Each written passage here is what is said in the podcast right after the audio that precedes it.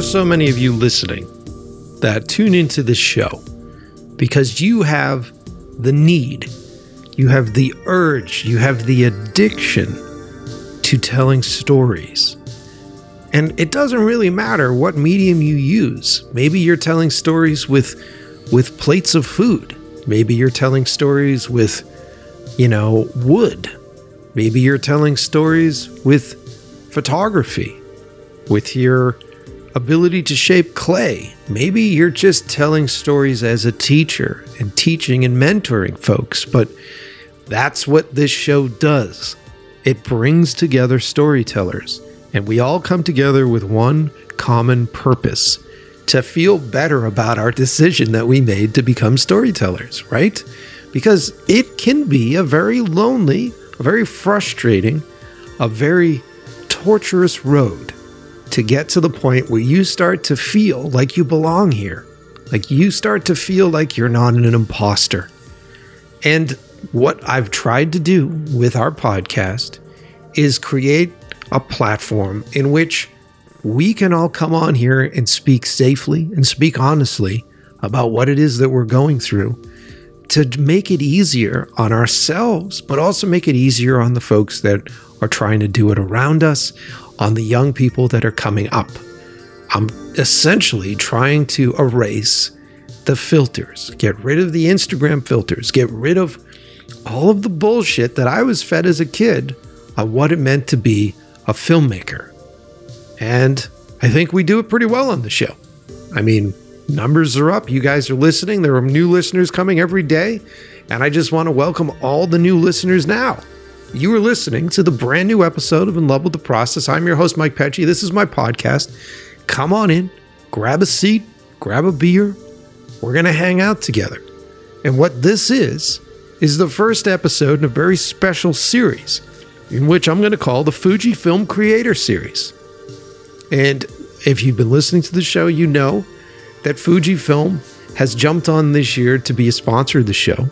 So it isn't just about supporting Fuji and promoting Fuji. What I love about Fujifilm and what I love about Victor, who works at Fujifilm, and he's the guy that I met, he's the guy that sort of brings all this together, is that he really, genuinely loves telling stories, genuinely loves enabling filmmakers and photographers with the tools that they need, with the resources that they need to tell stories. This is a very strange thing. I have had many companies that have approached me in my life as a creator, asking me to be a sponsor, wanting to give me free equipment, free gear, and there are a handful of them out there. And Puget, I see you. There's a handful of them out there that really, really give a shit about us as creators, and I love it. And I, it's my hope that this series not only inspires us as filmmakers to make better content, uh, but also inspires us to communicate with the people that make our make our gear, that uh, make our food, that make our stuff. Like to actually look around and become a part of a community in real life, not just over the internet, not just a text thread, not just looking for likes. You know what I mean?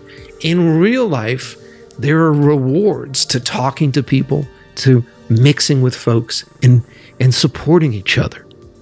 And it's my hope, honestly, as a side effect of this show, that there are other companies listening to today's podcast. Come on in, have a seat, look around, see how maybe you should be doing it. Right? Supporting the story, supporting creation, supporting human experiences. That's what this mini series is all about. So, if you don't know, check out Fujifilm right now. Check out all their new cameras on the marketplace and look at their ambassadors. Look at the people that they support. And I'm going to try to shed some light, maybe turn a spotlight onto a lot of the filmmakers that they're working with, a lot of the photographers that they're working with, because they have great stories. And today, you're going to hear a really good one. Today, I have a uh, a director on the show that started as a photographer. We go all the way back to the beginning, to the origins of why he became a creator.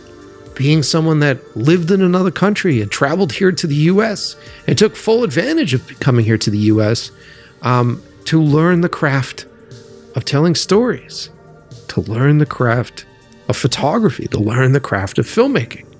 We also go deep into the differences between being a photographer and being a, a filmmaker. And there are very strong differences. Just because you have a camera that you can swap into movie mode doesn't mean that it's being shot the same way, doesn't mean that it takes the same sort of intuitions to make it work. There are two different languages happening here.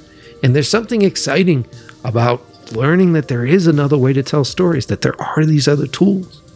We get into that. A lot of romantic stuff happens on today's show. Welcome, everybody. And if you haven't so done so yet, make sure you follow me at Mike Pecci on Instagram or follow the podcast at Love with the Process Pod on Instagram. There, you'll be able to see all sorts of supplemental material for today's episode, but also everything else that's going on. You'll hear me mentioning uh, that I'm going to be shooting something new. You'll hear me mentioning that I just finished shooting something else. Uh, you'll find all sorts of really interesting little teases and behind the scenes images all up there. And let me just tell you right now if my life looks cool on Instagram, it's the filters. I'm literally sitting here in sweatpants right now behind this microphone. just letting you know that if it looks cool, it's the filters, all right? Um, so, joining me on today's show, director uh, Giulio Miliani is on the show today, and he is uh, going to go deep into his creative process. He's going to uh, tell us about his first experience shooting a narrative uh, film and the sort of troubles that he had, uh, the things that he learned, um, and then the, ultimately the reward system for him, what he got out of it, and being able to get to the point where you're screening it, and he actually screened it in such a very prestigious place. So it's uh, it's exciting. Hopefully, it's inspiring. Uh, Giulio's a cool dude, and uh, you know he's also out here in Los Angeles, so him and I are probably going to get together and hang out. So definitely, Giulio, if you're listening. Um, but yeah, that's it, man. Uh, I've got a bunch of other stuff to catch you guys up on.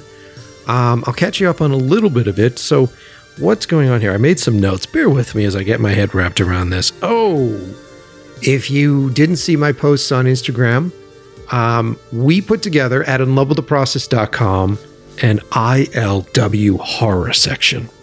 So, in love with horror. Um, and in this section is the collection of the best of all horror creators in one way or another, whether they're screenwriters, whether they're monster makers, whether they're directors, uh, whether they're actors or actresses. All of my horror content is in one place ILW horror at inlovewiththeprocess.com. So if you are in the mood for horror, I know that we're just pushing past uh, Halloween as we get into November, but horror lives forever for most of us, right? You know, you know, I'm a fan. Um, this is the place to go to listen to all that stuff. So, all of you new followers, new you new listeners that came through because of today's show, go to inlovewiththeprocess.com because I've curated all of our episodes because we're pushing into like 250 episodes at this point. It's pretty nuts when you think about it. Um, but that stuff is there. Also, I also want to promote a few weeks ago at this point, I went on to the Corridor Cast podcast from dudes over Corridor Digital. Uh, I had such a really great time on their show. Um, definitely go check it out. You can uh, watch it on YouTube. It was filmed, so it's not often that I get filmed. Um, and uh, we get deep, deep, deep, deep into uh, the creation of my films and then in the, into the creation of their films, the other uh, hosts of the show. Um, it's a really fun conversation. I really like those guys a lot. Um, and a big shout out to all of the Corridor fans that have come over to our show. Welcome. Hang out. You guys are going to love it. Um, so that's it. Let's that's that's the office work, all right? Let's let's get back to it, right? Let's come back. Let's get your brain in the right place. We're to sit down with Giulio. We're to talk about how he found uh, the ability to create stories, uh, how he found the courage to make a narrative film. You know the deal. You got those noise canceling headphones on, crank them up to 11, sit back, relax. I'm going to hit you with some cool new track and uh, enjoy the brand new episode of Love the Process.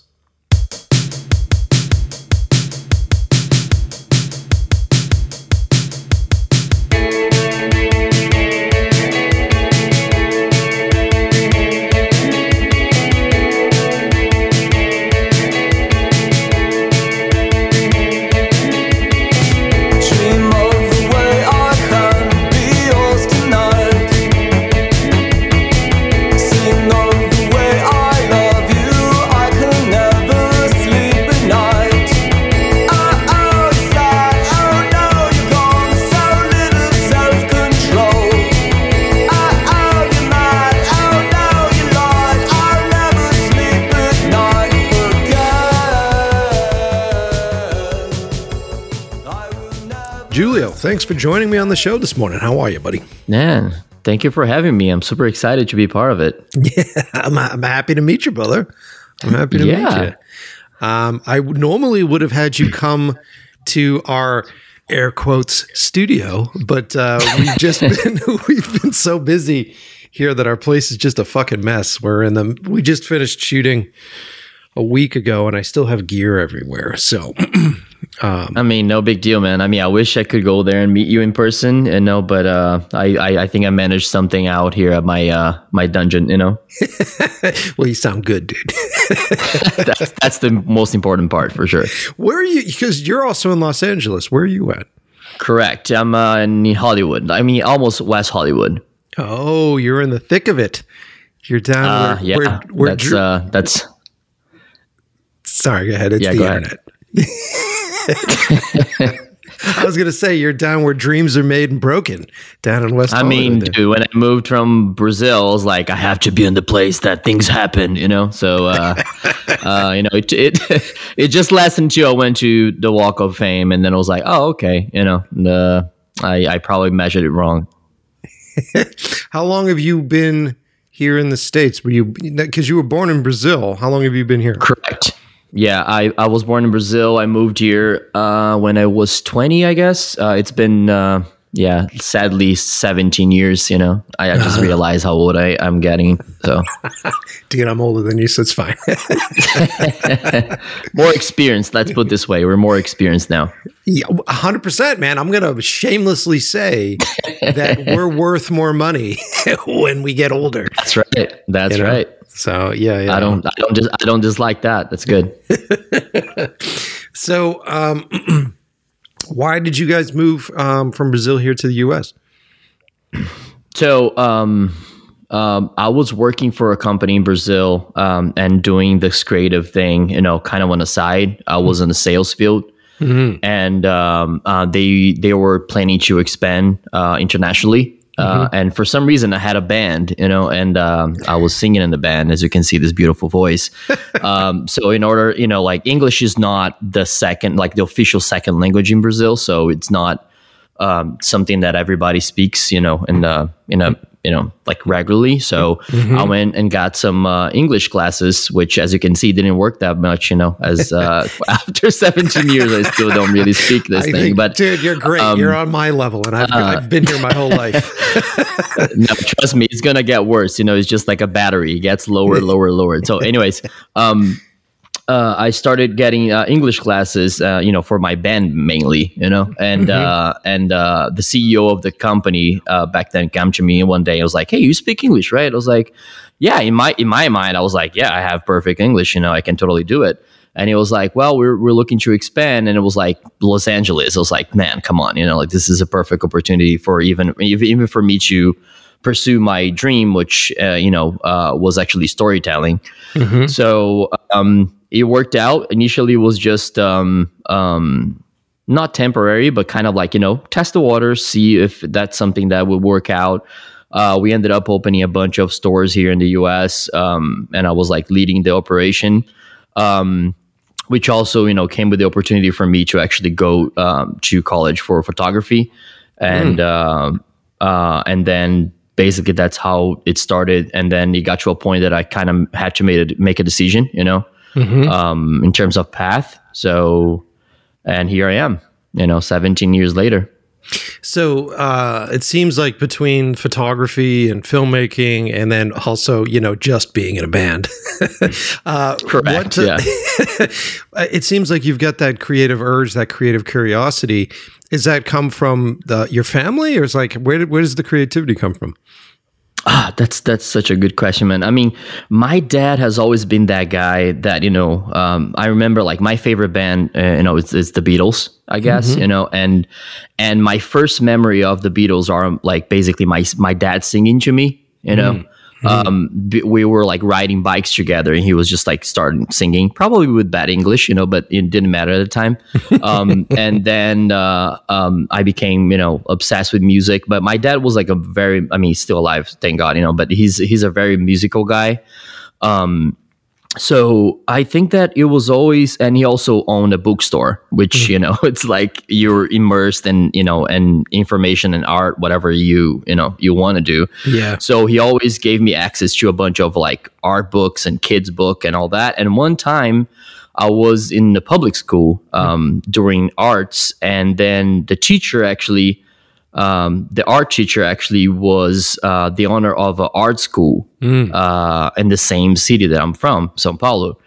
And then uh, one day I draw something, and for some reason she saw something, and she was like, "Hey, you have something in there." Uh, so he wrote my, uh, she wrote my dad uh, a little note, and she was like, "Hey, I would love to have uh, Julio, you know, at my school to to make a little, you know, whatever they call like, you know." Um, test or whatever to see if I you know if we qualify to to uh Oh. to um yeah to some some sort of um um how do you say um What are they- when they give you like you basically can go for free you know Oh, oh, uh, because- I guess not a sponsorship, but a um, yeah basically a sponsorship yeah, Yeah, you're right yeah. so uh bas- because it was a very expensive school um and I was you know fortunate enough to to basically get in um for free and you know oh, my dad took me there I scholarship. did it a is. Test is. That's what. Correct, correct. Yes, yes.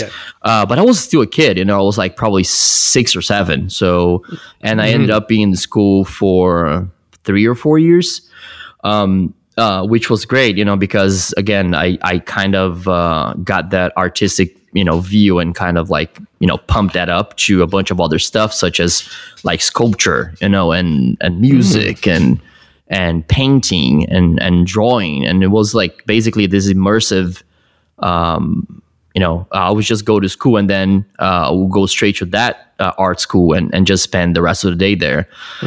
And and then uh, for some reason there was a part of the uh, the class that basically were about telling stories. So we would just get some. Um, it was a really cool exercise. Actually, you would get some um, uh, drawing from from other students. And and tell a story based on their drawings, like basically make up stories, right? Oh, fascinating. um yeah so um and that was i realized that was one of my favorite parts you know like just telling stories and trying to create uh characters and and you know arcs and and and all that based on um uh based on just drawings you know It's fascinating. I, I, this is like a common thread every time I talk to. I mean, obviously, we talk to a lot of creatives on this show, and it always seems to stem from some some sort of experience, some sort of very specific spark, and having someone notice that spark within you and support and nourish that spark, and I, it it tends to lead to some of the best creators that we have. So I'm always fascinated with the origins of that, and it it's interesting. You're right. That is such a great exercise to sort of uh, you know build those skills to storytell. Because I had yeah because by the end of the day you know it's all imagination right Yeah. uh, even if you tell even if you tell a real story uh, something that happened to you you're basically just recreating the story in your mind right when you when you tell a story so it, it's somewhat you know some way uh, it still goes through your imagination portal if you would you Yeah. know so and and yeah it's funny like uh, i think a year ago um, my dad sent me this uh, message I mean, he still lives in Brazil in Sao Paulo, and he sent me this message with the with the note that this teacher sent him, uh, inviting me. And this is like, dude, 30 something years ago or more. Yeah, 30, 30 years ago, I would say, um, you know, inviting me to go to this school. So he's such a, um, you know, he, he collects all this stuff from my childhood. So, um, He must be proud. pretty He must be pretty proud of you at this point. I hope so. or he's just sending you that note going, you turned out to be a deadbeat. Yeah, man, look at you now. You know, what the heck, man? So, so then uh, when you first came here to Los Angeles, were you uh, doing the band stuff full time or were you uh, at this point, because you're in the city of, of filmmaking, did you just pivot completely and go into into the film stuff? So, I mean, the band, you know, I ended a band in Brazil. It, we're not, we were not big, of course, but you know, like we kind of had a career. We like we're together for ten years, and um, you know, playing the clubs in São Paulo and and all the that good stuff that you do when you're young. Um, Uh, and then I moved here. Of course, you know, I got obsessed. Um, instruments are so um, um, uh, so much cheaper than it is, you know, any other country, of course. So I kind of, I think I, I still have like six guitars here, which I barely, I barely play them, you know, but just like the fact that I can uh, own them now. But anyways, um, the band was over. Uh, I came here, as a sad for basically, um, you know, um, the the business that I was trying to uh, lead in here with uh, with the CEO that invited me. So I was like working full time and. And uh, it's funny because even though I was really into art and music and all that, photography didn't come to me until basically that point because um, um, going back to my childhood, you know, uh, my dad always took photos around the house and he was the one always carrying a, a film camera. And one day um, uh, we, we, we just had so many photos that he left in um, in my grandmother's garage, um, kind of, you know, she stocked them there or whatever. And one day it flooded and uh, all the photos were gone. So I literally have, I would say, three or four photos of my childhood. Wow. Um, and he and he kind of scarred me in a in a way, you know, like I was I was like, dude, I, I i- i- in a sense, like it almost felt like I didn't have a past, you know. wow. um, Jesus, man. Yeah, so when I moved here, first thing I did was like I went to Best Buy. I was like, I need a camera. I need to to record this phase of my life, you know. Um, um, and and some and somehow it felt natural. Yeah, you know, it yeah. felt like okay, I'm telling the story, and I always look at photography uh, as this. You know, what I mean, like I'm telling a story through this image Yeah. um, maybe because of you know my past with the with the art school and all that. So, um, and then um, and then I just bought this camera and started like you know basically shooting everything, and I think everything started there. And I was like, you know what? Uh, maybe it's time for me to kind of like you know get you know uh, my hands on or on my mind and in a different you know uh, a way to to to be artistic. If I you know I, I hate to call ourselves like artists sometimes, but you know Yeah. I was just trying to get myself in a an artistic. Um, since I was working so much, I was like I need to do something that will fulfill my soul, you know. And then Yeah. um, yeah, I start looking at photography with uh, with a special in a special way.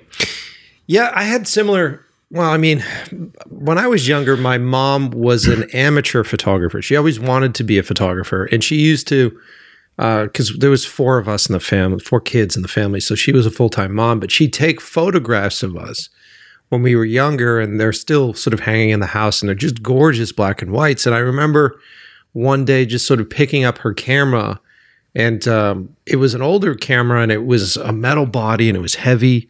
And I remember looking through the viewfinder, and I think she had like a 50 millimeter on, just looking through this lens and seeing the very shallow depth of field and understanding that there was a different worldview through that lens and that Yeah. I can control that view. So I can, you know, push people's perspectives towards certain objects. And then I, I was really fascinated with it. And I, I really didn't take a lot of shots when I was younger, but I would just look through it. And I remember just seeing that through that lens, there was this whole other world that would look like my world, but it just Yeah, it felt more emotional one way or another. And I, I that Oh, really man. stuck with me. Really stuck with me, you know? yeah, I totally feel you. I totally feel you. Yeah, uh, it, it- there's something about photography that um, yeah, it's almost like again, it, it almost goes back to what we were saying before about uh, when you tell a story, it still goes through your imagination, right? Like it still goes Yeah. through this filter,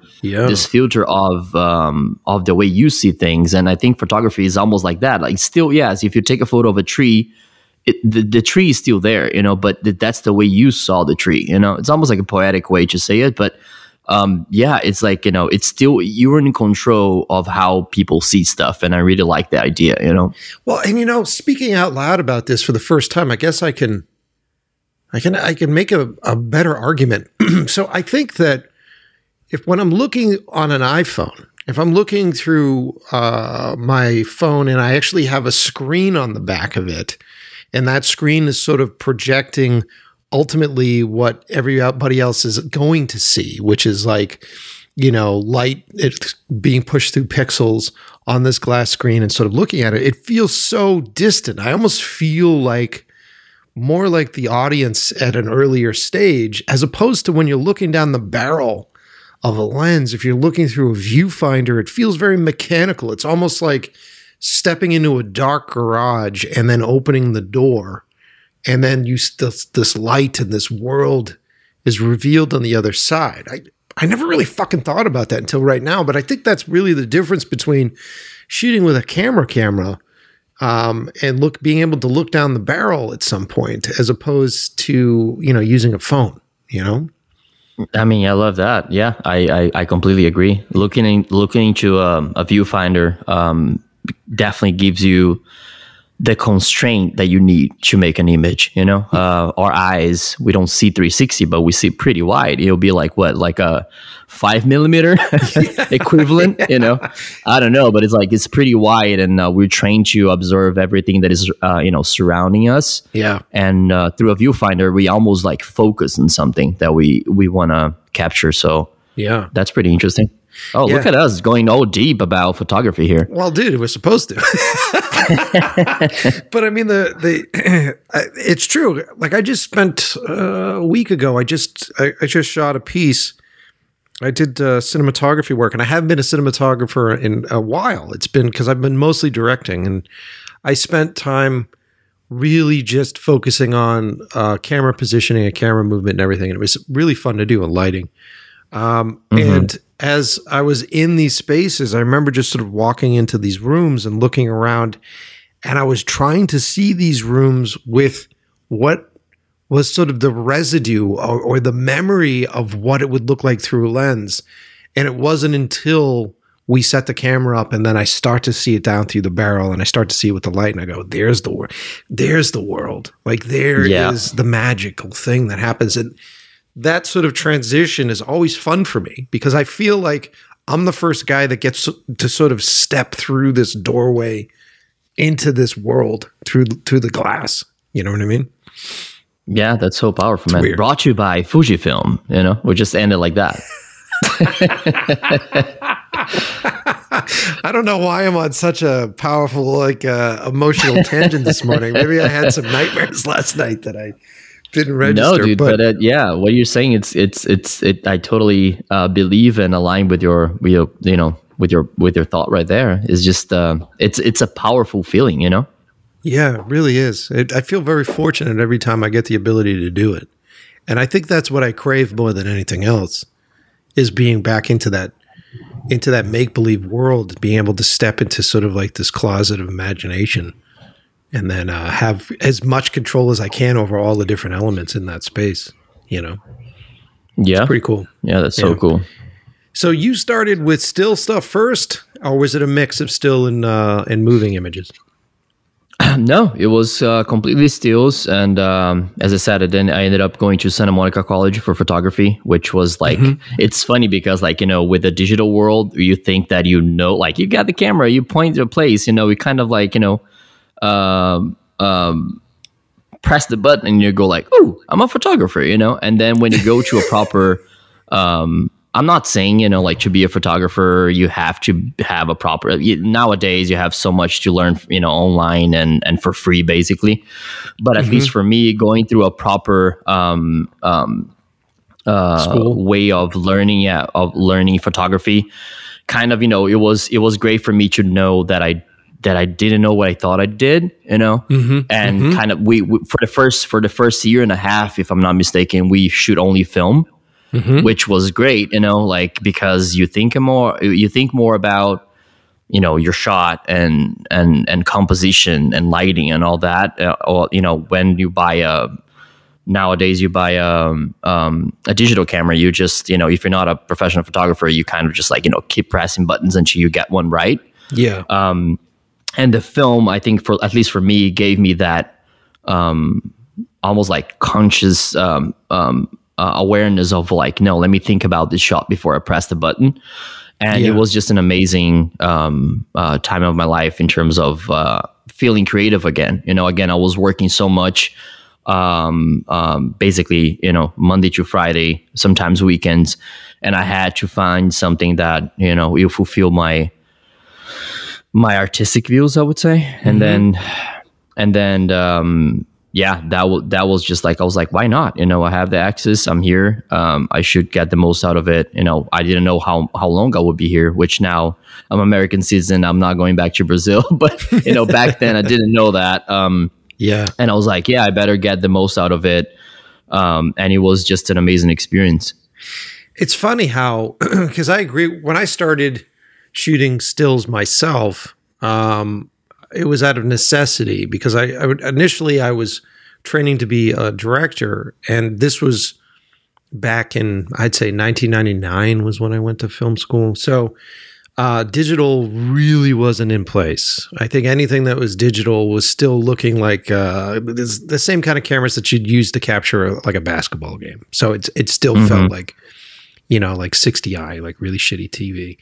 Um, And so I couldn't afford to get some of those older, grumpy 35 millimeter cinematographers to come work on my little my little projects. so so I had to teach myself how to shoot, and I figured uh, an uh, inexpensive way to do so, at least learn exposures and lighting and everything, was using stills.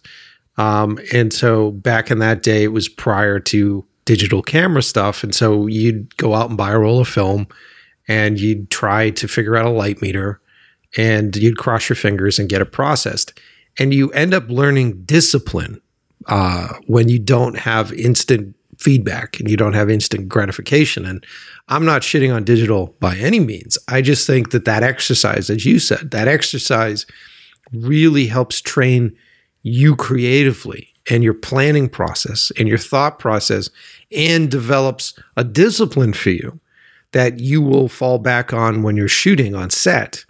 And um, I, I always get into argument, not arguments. I get into creative conversations with my cinematographer about this, where he says to me all the time, "Hey, we should do something on film," and I'm always like, "Ah, super nervous to do something on film because I need to make sure everything looks great," you know. Um, but he's he's not wrong because I think it changes everything. It changes the way your entire crew does things, and your makeup team and your wardrobe team. Everybody is on high alert before you start to roll and that mechanical sound comes out of that camera because there are no other choice. There's no other options here. It has to be perfect every time. So, Yeah, have you seen the documentary uh, Side by Side? oh, is that the one that Keanu Reeves did? I, Correct. Yes. Yes. Yes, yes. Yeah, it's pretty interesting. It's basically you know uh, directors debating or not debating, but giving their opinions about you know like who prefers digital, who prefers film. But I remember one thing that really stuck with me. uh, I don't remember the actress name. I'm I'm terrible with names, but you know she's pretty famous, and she said, honestly, I don't care the way he looks. You know the way the like the final result.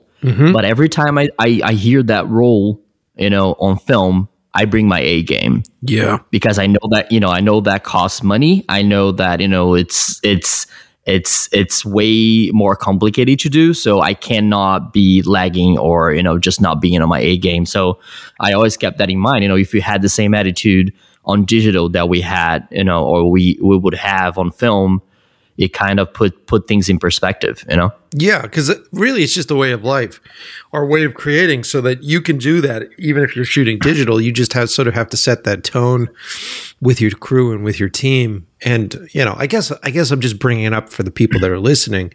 Um, the the whole argument over what looks better is it film or is it digital? Who gives a fuck? At the end of the yeah, day, yeah. By the end of the day, yeah. Nowadays, especially the digital world is so up there that Yeah. you know you. I honestly I couldn't tell. You know. Yeah, yeah. And at this point, it doesn't matter. I, I mean, really, what you're Yep. what you're working on because the gear is going to continuously change. Who knows what sort of tools we'll be using to tell stories? You know, 15, 20 years from now. Who the fuck knows? It may You're not right. even be cameras Yeah, anymore. The thing that's not going to change is your creative process. Is is the is the skills that you've that you've crafted as an individual to pull these ideas out of your head. You're going to probably go all the way back in time and think about staring at uh, a picture that someone else made and make a story based on that picture because that's Correct. part of your process.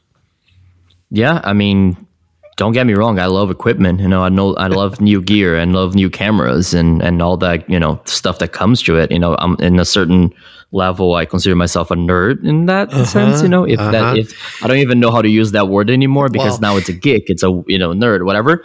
But definitely, I I completely agree with you. Like you know, the the best part that you can develop as a storyteller is your storytelling skills. You know, and and and because the equipments are always going to be evolving and changing and and you have to be able to adapt and that's something that you can do with whatever um, uh, whatever equipment or whatever technology that uh, that it's offered to you Yeah, yeah, yeah, hundred percent. And so, at what point did you make the transition from uh, being a photographer to being a filmmaker? i guess um, i guess is when you you know the cameras always you know they we we saw the huge jump on technology when it comes to digital cameras in terms of filming right Mm-hmm. and, and I yeah, and I gotta say I'm one of those um, storytellers or or filmmakers that kind of wait, you know, I can actually do this photo, but emotion, you know, I can actually do a bunch of them together. And and I remember when you know I was taking because I was going to school, but I was like I always you know been into films and stuff, and I started taking this uh, uh, film classes online. Um, and I remember, I think, I think it almost like it changed everything for me when because I always like, yeah, I know composition, you know, I know lighting, you know what I mean? Like I, I, I can do this. And I remember there was a specific class about camera movement. You know, Yeah. I think that we were mentioned before, Yeah. and how camera movement uh, can make you feel stuff and tell something to the audience just based, you know, like uh, if you dolly in, if you dolly out, you know, if you pan the camera, if you hold it handheld, you know, and all that kind of how how you make people feel when they see tho- that footage it kind of changed everything for me. I was like wait wait wait wait. You know there's something in here that can enhance my way to tell a story.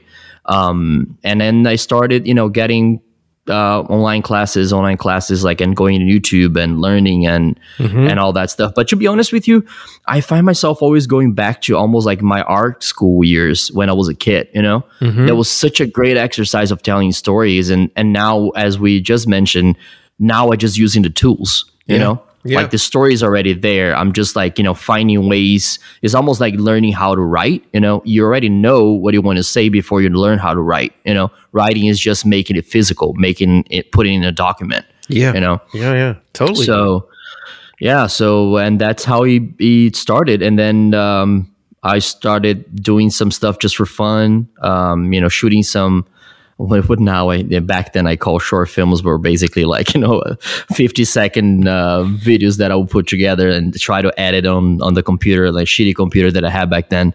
And I was like ooh I did I did a little thing here you know I t- I told a little story and then and I think that's how it started.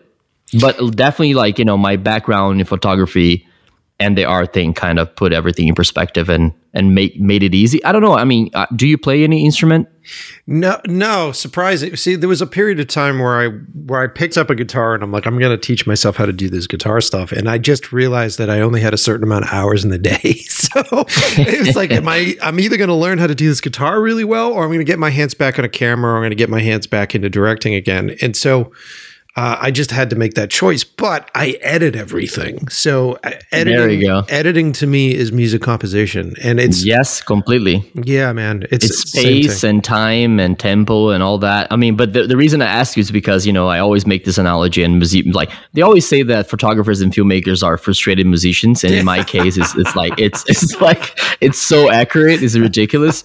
Um, but um, I always make this analogy that, um, you know, I, I remember how painful it was in terms of like, you know, hard working to learn guitar. yeah, And after I learned guitar, I now I can play, I mean, decently, okay? Mm-hmm. Like drums and I can play bass and I can play, you know, piano and I can play all that because he almost opens up this gate, you know what I mean? And mm-hmm. that's the same analogy I make with storytelling. Like, you know, when you like it takes you a little time to understand how to tell a story properly or whatever. Mm-hmm. Once you get it, it doesn't matter how you do it. You know, you can you can tell a story through a through a song or you know through a, a movie or a photos you know or you know like there's so many ways you can tell a story. It almost opens this gate for you to just you know do it you know? Yeah. I, I think that's how i felt. That at least for me it felt almost natural and organic to go to um moving frames you know? Yeah, it's it's fascinating because there was a period of time right around when um, uh, DSLR started to be able to shoot video, and I think that was a big advancement for the filmmaking world because now you're not having. Prior to that, most video cameras just had zoom lenses. They had yeah the, those Really? camcoders yeah, man. Back in the days of like Canon XL1s, it was just really. You, uh, I, I used to have to put on lens adapters and all these like PS Technic adapters and all that stuff to be able to try to put real glass on because the big difference was between digital and film was the glass ultimately. correct And, yep and then when the DSLRs came into play, and now you could be shooting movies through beautiful lenses and shallow depth lenses, you just had, and this was a big part of what I was educating at, at that time. A lot of photographers were just sort of going, I can be cinematographers, I can be filmmakers. yep And um, there was a big learning curve for a lot of those folks because I think mentally there's just a different world between taking a still and and actually making a film. And I think that stills, and I love stills, stills are all about a hyper focus on a specific snapshot in a universe. So like you're mm-hmm. you're fucking hyper focusing on every detail because you know the audience is just going to stare at that one image. And through all the details and all of the hidden sort of subtext with lighting and with color and composition, that their their mind will sort of drift and imagine this world that they're looking at, and sort of fill in the blanks. Um, It's a whole different language set, I think, as opposed to oh totally when you're doing cinematography, cinematography, you were addressing it earlier. What you're falling in love with is the language of cinema, language of cinematography. What does it mean to have 150 millimeter lens on? And if you're shooting with such a shallow depth of field, what is the prior history of cinema said to an audience that they should feel emotionally at this point? Does that work for this moment thematically for you? And are you contradicting it? Are you trying to change the way people think of what they feel when they look at a 150 millimeter lens?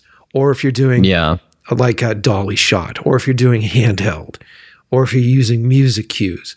I, there's this whole hidden subliminal language in cinema that gets me very excited whenever I make something because I feel like almost like a trickster of sorts where I'm like, I got, I know how to make you guys feel certain ways without even. Exactly. It's a, it. it's a powerful feeling for sure. Yeah, yeah, very much, man.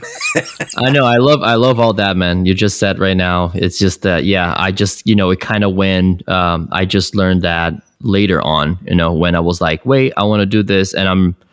I was just no. Now I'd have to dedicate it. I just want to. I don't. I don't want to be. I didn't want to be the photographer that shoots some videos. You know. Yeah. Uh, I think that was always my goal. Like, if I want to learn this, I want to learn this, and I want to be able to call myself a filmmaker. Um. When I know my um. Um you know when I know my craft. Yeah. I'm not gonna say I know everything because you know that would be uh, ridiculous. You say we, we learn every day. Uh, Dude, I've been. but at least you know I, I can comfortably call myself a filmmaker now because um, it's just a different it's a different art form for sure. yeah, I mean, dude, I don't think we're ever going to stop learning. I've been No, I've been dude, doing it this for over. I've been doing this for over twenty years, and I still am like, huh? and, Dude, yeah. you know, you sit down for the first time again every every time you start a new project, and I I'm in the process of prepping something I think I'm going to shoot in like a week and change, and I'm still forgetting things, and I, I'm looking at an idea, and I'm looking at you know words on the page, and going like, why is this not emotionally resonant? oh fuck, I forgot to like actually ask myself these questions, or I forgot to do this. Yep. Okay, it is time to take a break. It is time to take a moment and uh, let's talk about gear. Let's talk about um, the people that support the show. Let's talk about the stuff that I use, and uh, uh, stick around because maybe I'll give you some uh, tips. We'll see where my brain goes as I as I wake my fuck as I make my way through this. Man, my mouth is not working right now. Um, so sponsoring this show, quite obviously, is Fujifilm. Um, I like Fujifilm. I love shooting with their cameras now. I have been converted to Fujifilm still cameras because they are fantastic. Um, I love their internal looks. Uh, I call them LUTs, but they're not LUTs. What do they actually physically call them? I was hanging out with Mike from Fujifilm and I was calling them LUTs. He goes, "Mm, We don't actually call those LUTs. I was like, Okay. It's in here somewhere. But I, I've been using the Fujifilm X-H2S. Um, I've been using the video functions on it. I'm also using it as a still camera. Um, and I love the restrictions of being able to put a look on it. And I love their fucking black and white looks. They do such a really good job with them on this camera, and it's very exciting. I talk on this episode about looking down the barrel and uh, sort of escaping into another world.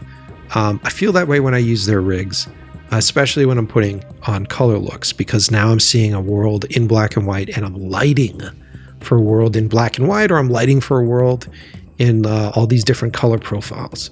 Um, I love that about Fujifilm. They have the best ones on the market. They really fucking do. Not to mention the fact that if you want to add grain, their grain uh, adding options are amazing. Um, it's just really cool shit. Really cool to shit. Their HDR stuff is really great too. Um, but let's talk about the H2S. It offers a power, powerful. Let me see if I get my mouth to work for this ad read. It offers a powerful, versatile combination of photographic and filmmaking features to enhance any storyteller's vision. And I believe that they are focused on storytellers. I really do. Um, it has a uh, 26.1 megapixel back illuminated X trans five stack sensor, um, which is really cool if you guys are into the nerdy shit. Um, but uh, it can provide 14 stop dynamic range, which is really great for those of you lighting. Um, outstanding performance in all lighting conditions, which is great if you're doing outside stuff, right? So if you've got like an overexposed sky and you've got shadows, that's that's really great. For motion professionals, there's a wealth of 6.2K, uh, 30p full sensor, uh, 3.2 recording options, which include internal 10-bit 422 Apple ProRes, which is what I've been shooting on, and external ProRes RAW and Blackmagic RAW if you're using it to an external recorder uh, with an electronic shutter capable of making images at 40 frames per second up to seven stops of in-body image stabilization which is insane with an ai powered advanced autofocus system. Their autofocus system is nuts you want to talk about like terminator tracking? This thing's crazy. And uh, it's really great if you're using that camera to film yourself, by the way. Designed to ensure that the performance seeking stills photographers will also not be disappointed um, with the GFX 100S, the new generation of large format digital cameras. This is what Gina's been shooting all her stuff on. Uh, let me stop reading because this gets super technical, guys. At the end of the day, uh, both of these cameras are fun to use. They're fun to use, and they're creating codecs. They're creating uh, file formats, whether you're talking about video or stills, that provide insane options for you in post production that work seamlessly in post. Um, although I will say this, Fujifilm, I've had trouble. I shot with the H265, and apparently that format is a nightmare uh, dealing with uh, edit systems, right? Because it, apparently it's a very processor heavy format. And so when I was trying to play back my stuff that I did H265, I was getting a lot of stuttering, and I thought it was my system. And so I had Puget Systems build me a more beefy and powerful system. And right now, I'm sitting on a system that is like a rocket ship. Um, and I'm still having trouble with H265. So I'm going to go back to shooting all my stuff ProRes 422 for that stuff. Um, but uh, that's something to look into. And I know that it's not Fuji film that is responsible for that. That's like whatever this fucking codec is. Um, but uh, other than that, man, the ability to shoot ProRes, thumbs up because that ProRes always works great on no matter what edit system you're using it on. Um, and uh, the ability to shoot raw photos in the medium format format. how do I wrap that up?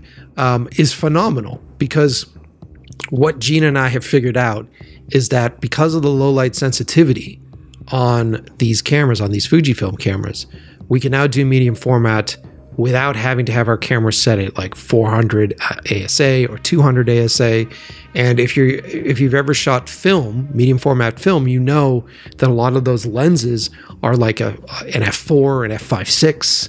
So now you're shooting at 400 f5.6 on a movie set, which is lit for 800 ASA, oftentimes wide open, and the shutter speed is, is usually at 48 frames per second or 48 shutter rather, which is impossible for stills because stills you're usually using it over 60 to make sure you don't get any motion blur.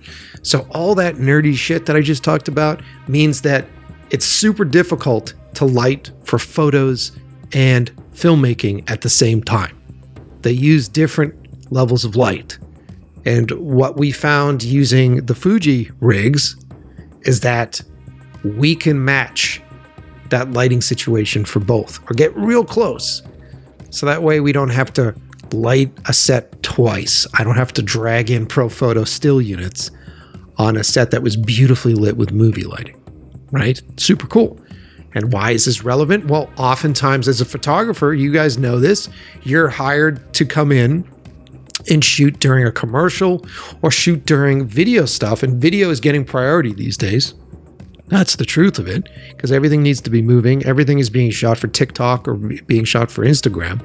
And so the photos are getting second back seat at stuff. And you're coming into these situations where the clients are expecting you to shoot a photograph that can end up on the side of a bus on a billboard with movie low light situations. We have been able to get gorgeous images using the Fujicam stuff. So it changes the game for us. It's pretty rad, pretty cool stuff. So check them out. Uh, check out Fujifilm online. I will have all the links below in the description of this episode. And make sure you head on over to their Instagram account and say, I am a big fan of this Fujifilm series that's happening on a level of the process. Let them know. Okay. Um, I mentioned them for a moment there, but our friends over at Puget Systems are our next sponsor of the show. They just built me a monster, monster machine. Hold on a sec. I think I could talk about the specs now. Finally, I wasn't able to because uh, I got this machine uh, before the release of the hardware. So I was supposed to keep it hush hush.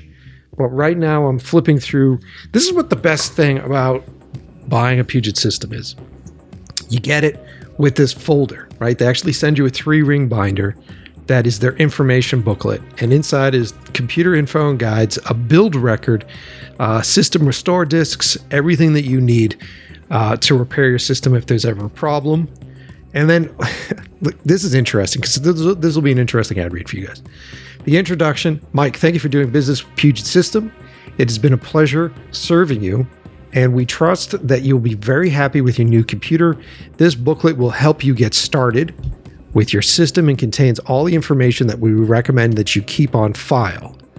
Um, I love that. And then underneath it, it lists my Puget Systems team with pictures. How cool is this? Of everybody that worked on it. So Oscar, who I, I know in real life, um, Oscar was the service guy. Logan, uh, he did phase one build, assembly, phase two build, assembly, and phase one testing.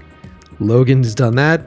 Um, Evan also worked on the install and the setup. So I know each guy that's done uh, each step of the way here. AJ did quality control, um, and Carrie did the final preparation, packing, and shipping. So I know who put it in the box. How cool is this shit?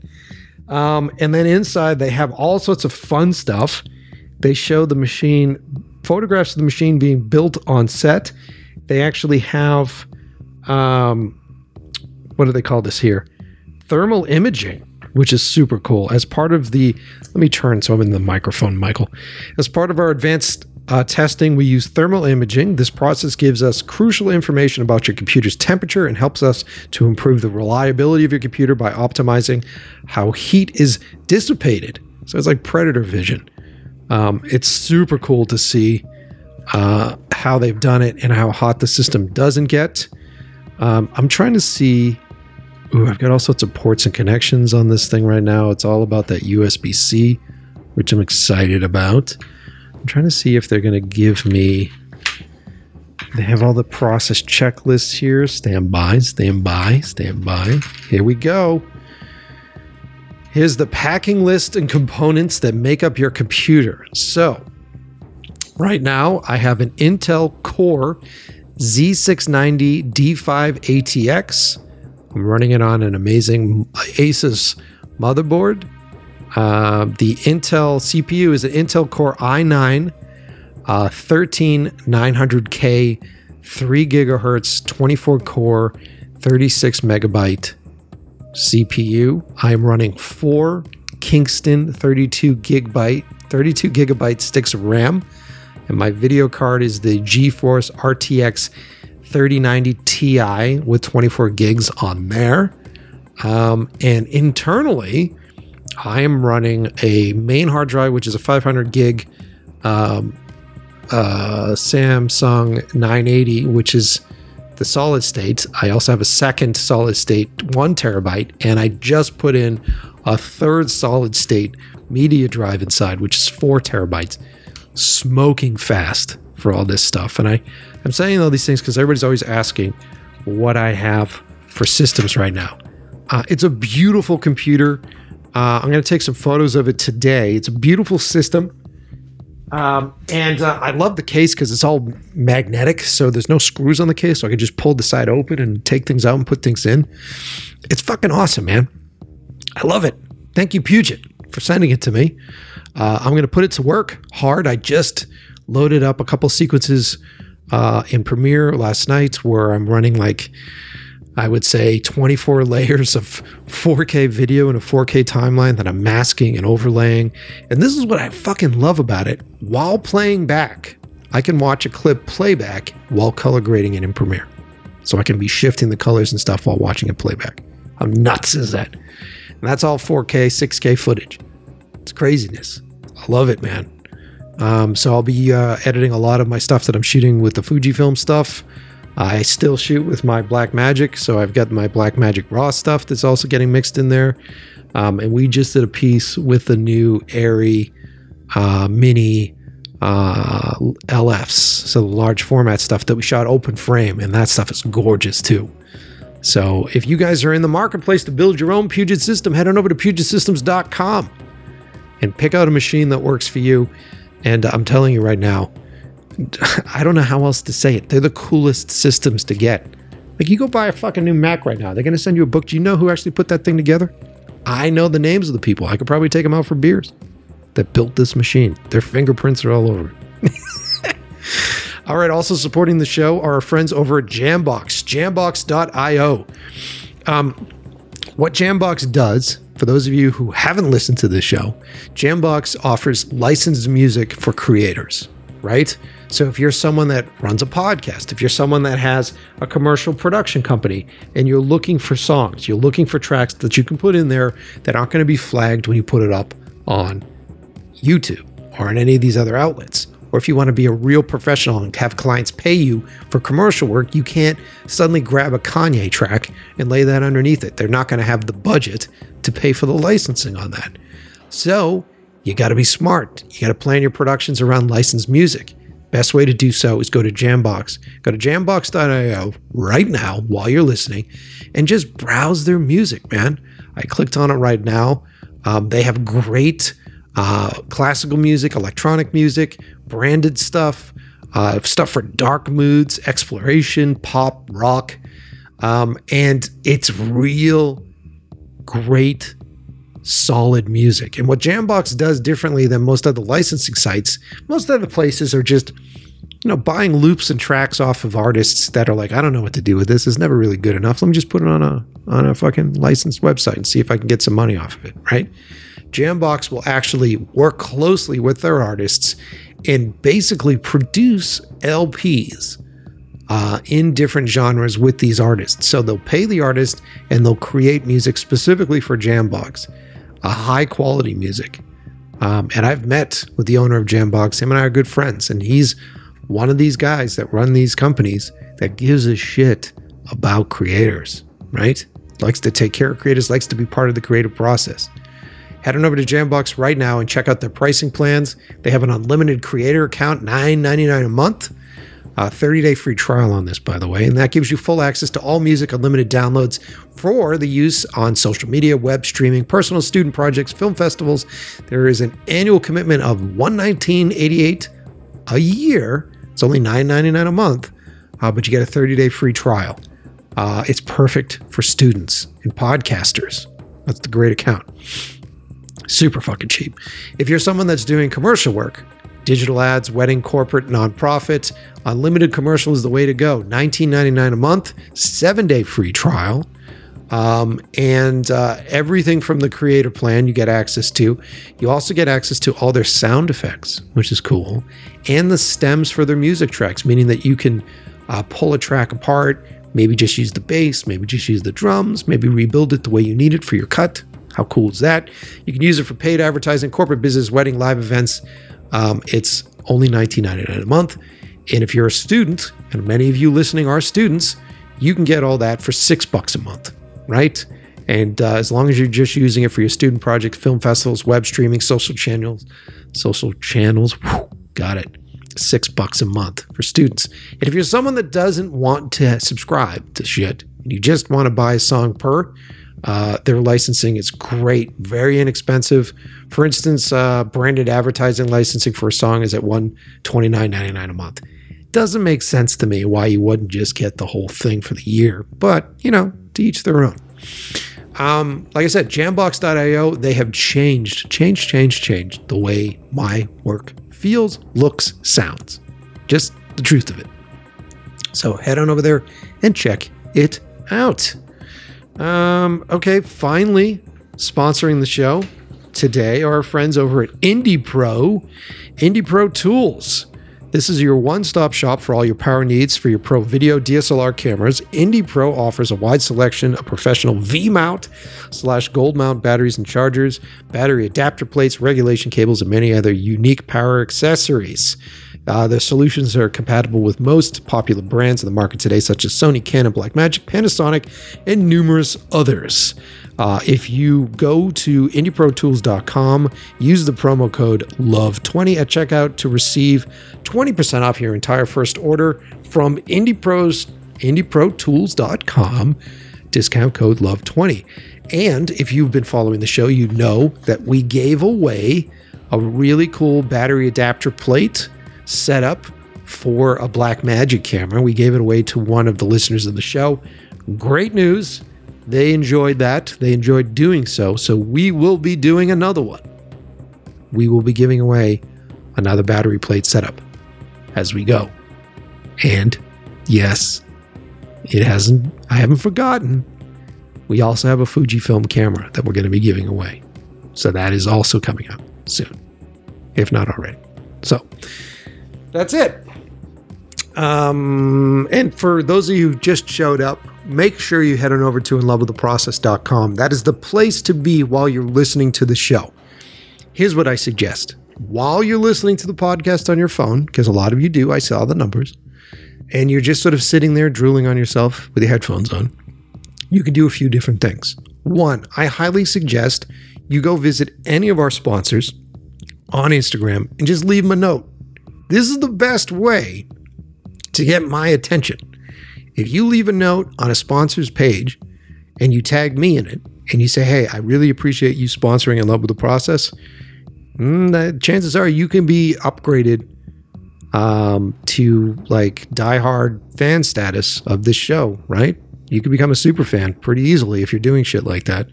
And as we know, super fans get free things from me. Like you guys get pins, you guys get all sorts of cool stuff. Thinking about doing some stickers. So um, if you want that sort of appreciation, you want my appreciation, make sure you're doing that. Or you can go to inlovewiththeprocess.com and there you will uh, be able to see any of the supplemental material for today's episode. I'll usually put up a page for each episode up there. It's all curated really nicely. You can listen to episodes based upon subject material. InLoveWithTheProcess.com is the way to go. All right, I have rambled long enough. I know you guys are uh, chomping at the bit to get back to the interview. So uh, thanks for listening to my ad reads.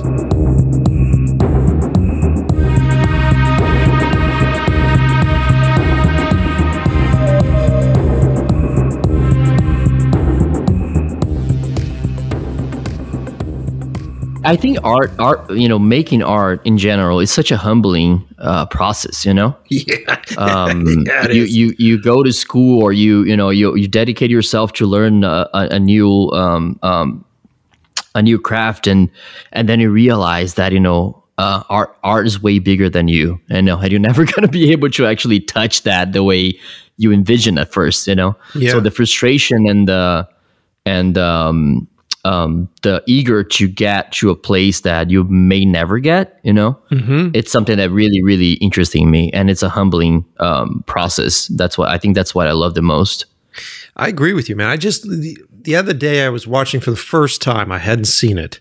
I was watching the the, the recent Candyman remake, which whatever. The movie was whatever, but um, which one sorry which one Candyman. Do you remember Oh, okay. the, the horror thing? And so they did a remake of it. The movie was like whatever, but it's spoiler alert for anybody listening. It, it's uh, follows a, a, an artist, and so the main character is an artist. And there was a, a few moments in the first act of the film where the artist was just he's like, I need to make something new, and I need to do this, and he had this sort of panic because he was he didn't know what story to tell, and so he was just hunting for it and hunting for it uh, and looking for that fix. Ultimately, you're looking for that thing that will like pull you into a whole other universe, make you forget everything that's around you, have you go into that tunnel vision and sort of get lost with it. And I thought that was probably the cleverest part of the new movie because I thought they got that really right. And I, I, I don't know if you feel the same way, but in the interim, because we have so much downtime in between doing things, like you know, we put our heart, we put our heart and soul into a project. Everybody gets excited about it. Then you show it to someone, they watch it on their fucking phone, and, then, and, then, and then it's done. And then you're like, uh, you know, like you're a heroin addict back out in the street trying to find uh, scraps to get to your next fix. Um, you're and- right you're right you know you know and i thought that uh it- like if you guys haven't seen that movie yet there's something interesting about what they do with the artist in it because it really sort of tackles that that hunger that sort of heroin addict that we are. Mm, yeah i mean and that's why i think it's so important to love the process you know otherwise it becomes just this you know as you said like looking for that that high right that that Yes. you know putting something out gives you Mhm. uh, and the process is painful man i'm not gonna lie you know like creative the creative process at least for me it, it's not Yeah. uh, when I look back, eh, there's almost like this nostalgia that says like, "Oh my god, you know, like it was so cool, the process and all that." But uh, Yes. in reality, you know, I struggle with it, and I'm, I'm being completely honest. You know, Yeah. it's not something that um, it comes natural. You know, it, it takes a lot, a lot of me to to do something. You know, creatively. Well if it makes you feel any better i don't think i've had a guest on this show that doesn't struggle with it and i think okay, thank you. Yeah, dude, seriously. And I think the people that that say, you know, it comes naturally and I don't have to, they're fucking lying. It's bullshit. Yeah, you're we're- right. We're all struggling with it, man. I don't know how many times I've like been at a bar, bent over a beer with another filmmaker, and the two of us are just like, "What am I doing with my life?" I saw a meme. I saw a meme the other day that kind of translates that perfectly. It's just an image, like you know, of your face, and you're kind of like when you're in this creative mode, and you go like, "I have this great idea," and then like, "Oh, it's terrible. Oh, it might work. No, it doesn't work." And then like you go through all this like you know feelings that kind of like put you like you know it's the it's the whole um, um, imposter syndrome, you know, that Yeah. we all have Yeah. and, Yeah. and we always gonna have no matter what we do in life. So yeah. uh, for me, for me, it's like hideous, man. It's it's really hard. Well, dude, I mean, there was a. I think I've said this before on the show. There was a because I grew up in the '90s, right? And so in that time period, you would, you know, I'd watch like Seven or David Fincher's movies, or you know, you'd hear stories about Spike Jonze, and you'd hear about these directors that you know wanted to direct and they just sort of figured out a way to sort of all get together and make their own things and the next thing you know they're doing music videos and and that's financing everything and and it just seemed like such a dream sort of community and these people are doing you know like Mark Romanek th- these people are doing amazing work right Mhm. and so as a young filmmaker getting into the business I was just like well all I need to do is like crack into music videos. And if I can figure out a way to crack into music videos, there's obviously some sort of club out there. And I if I can get my way into that club, then I know I'm really good at what I can do. And and then next thing you know, I'll have a career and everything will go the right way. It's all bullshit. And I think that uh what was happening is is I was just seeing whatever sort of there was no YouTube, you know, so I was just Mhm, seeing mhm. whatever sort of false reality was sort of sold as part of the selling pitch for the piece that was coming out, and it wasn't until uh, I started to hunt hard and and really I think it was DVD commentaries that really kind of changed it where you'd listen to a DVD commentary and you'd hear between the lines like yeah I couldn't sleep last night because I couldn't figure this out. And you're like oh right he can't so he can't sleep and I it, it came to me I was doing um I think I was doing 12 I was doing 12k on my short film I was doing 12 kilometers and that was a huge undertaking and I was first day on set. I went and I did the stuff, and I was feeling really shitty about it. I, I was feeling shitty about my my process, and I was and I'm like, why am I so nervous? And why why do I feel like crap? And why do I go home? And why am I feeling like crap? This should be really great. And I just started listening to commentaries uh, from Scorsese and from all these people, and there was a common thread. All of them had a common thread, which was like, we always don't sleep before the first day on set. We always feel insecure about what we're doing. We always have that. And as soon as I felt that commonality, I went, oh, this is the fucking job. I didn't realize that this is the job. I thought the job was learning how to use cameras and learning how to block actors and stuff. But no, no, no, no. This is the job. Managing my expectations, managing my emotions, managing my creativity uh, through this crazy, abusive, chaotic process that is making movies. No, dude, totally. By the way, great, great short film, man. I just watched it last night. Oh, I have so many questions. I have so many questions, but you know, for another day, Uh, probably. well, you can ask me questions in a bit. We'll, we'll continue going through your thing. Um, so yeah. Anyway, so let's fast forward a bit. Um, so I don't know because I did, I wasn't informed on all these, so I did my homework. You know, I did a little investigating and looking around at stuff. Uh, Okay. You you ended up teaming up with Fujifilm. Uh, did they help you make your recent film? Is that and I correct me wrong if I'm uh, I'm mispronouncing it. The uh, Aeon film is that your recent oh, you said it right. Yeah, yes. A lot of people say Ion. It's actually Aeon. Yeah, you're right. Nice, nice. Tell us about Aeon. What's the deal with Aeon? Oh, Aeon was uh is one of those painful processes as we just described. But I, I yeah, I I love the the whole thing so much. So basically, um, you know, as you said, it's funny that you mentioned the whole music video um uh industry. You know, like my thing, I actually became a commercial filmmaker, right? So Yeah. I do um 90% of my work is actually commercial. So um and I always wanted to do a narrative, um, um, you know, film. And I did some, you know, experimental ones, which I cannot even call a film because I basically did video by myself and testing some stuff, which I, I'm not even, I don't even uh, um, brave enough to show people. But yeah, I've done some in the past, but you know, mainly I was just developing my skills and um Yeah. and and and in commercial, right? Yeah. And then um, it was really funny one day, and I think it goes back to my past. You know, we were talking in the beginning. Um, I'm obsessed. I'm obsessed with time. You know, I had a, such a great childhood, and and when you move to a different country, you know, it's almost like it's almost like as if you left this life behind. Yeah. You know, Yeah. it's not the same of you growing the same um city or country that you know you kind of like you can go to your childhood house and and you know like maybe your cousins or your your your your un- aunts and, and uncles still live there you know and you can go and visit them and almost relive it. Hmm uh, in my case of course i still go to brazil and you know visit my family but it's there's this separation right? Yeah. and i always felt really um I, I, I, I find myself thinking about time passing so much, and I'm obsessed. I'm, I'm I'm really obsessed about space, you know, like and planets and galaxies and all that good stuff. so, and and it always interested me how time is so important for us here on Earth, right? Like it kind of determines everything we do. Um, and and in space, it's just it doesn't matter, you know. Time doesn't matter in space, you know. It's just so uh, it's so relative, you know. Like it doesn't it doesn't um, it doesn't control anything, and Right, because at the end, at the day- end- at the end of the day, all time is is the sun rotating ar- or the um, uh, planet Yeah. rotating around the sun. That's it. Correct. It's just the way we found um, to to calculate, you know, the passage of time. And since we are on Earth and we're not comparing ourselves to anything else out there, Yeah. um, time is everything we have. You know, like it's just like it never changes. So it's so so powerful and always going. You never can hold a minute. You know, you can never you can never hold a second. So it's almost like this powerful um, um, thing that kind of you know.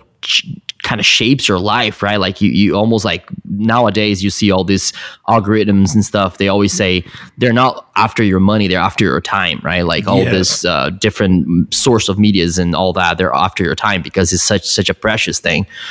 And and i've been always obsessed with that you know? Uh, i would say it got more you know more obsessive when i moved here because again i was always like hey my parents are getting getting older you know um, they're not going to get any any younger my kid's getting older now i have a kid he's 11 year uh, 11 years old and and and the time just passes so fast. So one day I was driving with him uh, again in my busy schedule. I was driving with him to Palm Springs, uh, just me and him. He was probably like 7 uh, back then, and we were listening to uh, listening to um, Elton John like Rocket Man, you know, which I love that song.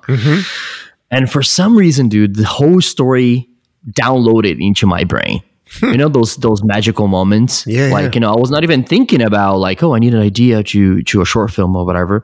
That just you know literally downloaded to me. But I have horrible memory, you know, like bad memory. And then I was like, I, I told my kid, his name is Liam. I was like, hey Liam, I, I'm gonna tell you a story right now just just try to memorize it and when we get to palm springs we're going to sit down uh, just just tell me this you know tell the story back to me so i can write on my phone you know just so i don't forget Uh huh. and and i still think that he added some stuff you know on his end in the story when we got back there. So he told me the he told me the story back and you know he was kind of going into it and all the characters and stuff. And i just literally wrote on my notes and and it stayed there for a while you know? So Yeah. fast forward what three four years or so? Um i kind of forgot about that. And then victor which you had at the show uh you know he's he's a fantastic guy from fujifilm. Um i i, I a, a little note about victor i mean i know you know him too Yeah. but he, victor is a kind of creative guy um that first of all cares about you as a person you know Yes. first Yes. uh, even before we had this relationship like professionally with Fujifilm. But also he's the guy that pushes you to do stuff that you're not comfortable, you know. So I really, really appreciate my friendship with uh, with Victor. Um, but anyway, so one day he he said, "Hey, I'm gonna be in LA. I want to meet with you. I have you know some stuff I would like to talk to you." I was like, "Yeah." So we went to a coffee shop here, and he was like, "Hey, man, we're coming up with this new camera. You know, it's it's really focusing on filmmaking and and like you know movement and stuff like that. We love your work, and you know, like to do something with you." And again, based on my memory. I was like, yeah, what do you want me to do? And it was like, you do have any, you know, creative ideas that you want to do, whatever. I was like, no, dude, like we can do some beautiful images of LA. You know, I was thinking like basically what I do in daily basis, you know, Sure. as a cinematographer, just like shooting beautiful stuff. Sure. Um, and it was like, I don't know, man, we can do something cool, you know, like just to, do, don't you have any ideas that you like to do? I was like, no, man, I don't. and out of nowhere, I was like, hey, by the way, I have a story. I, I mean, I don't have a script for it. Like, it literally is just like, know, all my notes and it's for a short film, I guess. You know, like I think it, it could it could work as a short film. And it was like, oh, tell me the story then. it was the coffee shop, and I was like literally telling him the story, like, hey, this and that. And by the end of it, he was like, yeah, I love it. Let's do it. And I was like, come on, man. And it was like, well, you know, we have a really short uh, uh, short window that we have to do this. Um, just go and write the script and. Um, and then that's all I did for a month or so. You know, Uh-huh. um, just wrote the script, got revised, got a help from Fujifilm team to like Farina. She's amazing. She's part of the creative team, so she was like a fresh pair of eyes, just looking at my script and you know going over it and and and, and criticizing it and and and you know talking for hours on the phone with her. Uh-huh. Um, but you know, by the end of the day, uh, I got the freaking script done.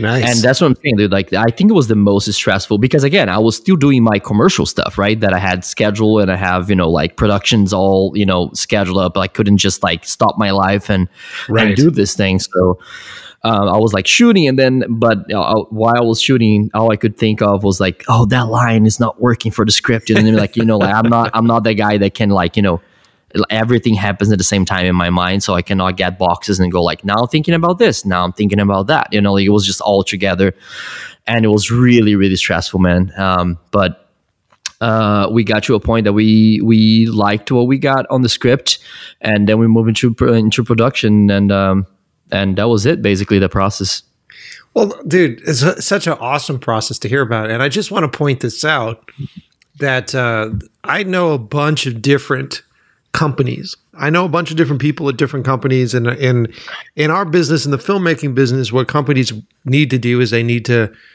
uh, connect with their clients, right? They need to connect with with storytellers and, and, and to make that connection work. And there are some companies out there that th- they just sort of phone it in where it's like hey they'll send you an email and hey how would you like some, some gear and they just sort of send you gear this is the thing about victor that i liked is that he's on the fucking ground running and he's like coming and meeting with you i mean i when when he was out here and i met him i met him at the adobe party at one of the uh, conventions that were out here um, and then we just started to talk about movies and filmmaking. And then I just mentioned Offbeat because I had such a great conversation with him. He just seemed like such a such a regular human being that was genuinely curious about creating. And and I just said to him, Hey, you should come on the show. And because I, I thought that the conversation that we were having there at the the event over beers was fucking fascinating. And I knew the audience would really like it. And then just from hanging out with this guy, I realized that he loves, love, love, loves making pieces and making stories and telling stories. And, and he genuinely loves to provide. And this is not an ad read before you guys roll your Correct. eyes. Yes, this yes. is not an ad read. He genuinely likes to provide the, the, the, the tools that you need uh, to make your story come come to life. And it's such a it's such a rare random thing to to find and to stumble on because I, I literally felt like I stumbled on this.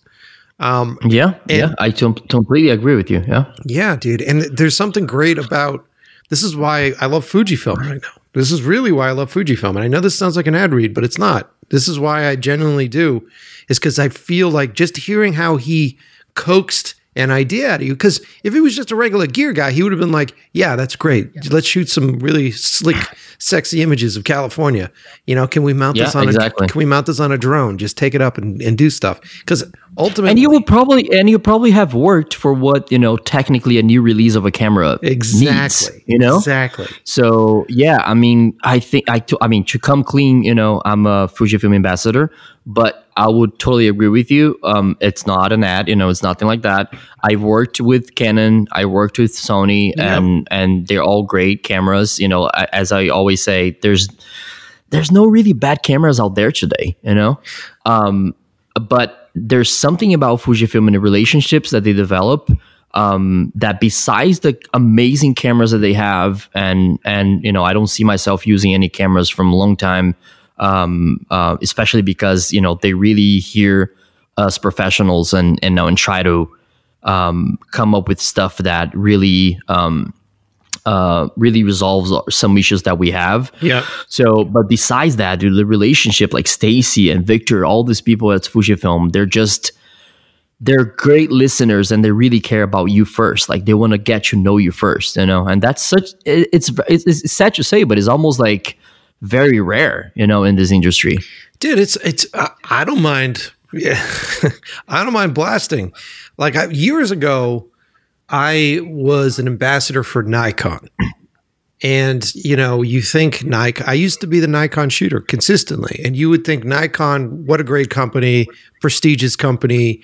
Uh, it's a company that i really want to be attached to. Well with that came all of sort of this looking down the nose long ass process of uh, like you would think I was an indentured servant to them as a company where they would give me a camera and I would shoot with this camera and I had so much to so much that I had to turn in for them. And it, it was it was like I was suddenly hired by that business without being hired by that business. And they would just take take taking taking from me. And they really weren't giving me anything than just a camera. And I don't mind saying this out loud because I I I, Mm-hmm. I hope that other companies are listening to this because this isn't just going out to the audience. This is going out to other companies that listen to our show. Get your shit together. Get your shit together. And if you're supporting filmmakers like Fujifilm is supporting filmmakers, we're making things. We're actually making Yep. content. And that then they the brand awareness that comes from just being a part of creation uh, my other boys at Puget do this too.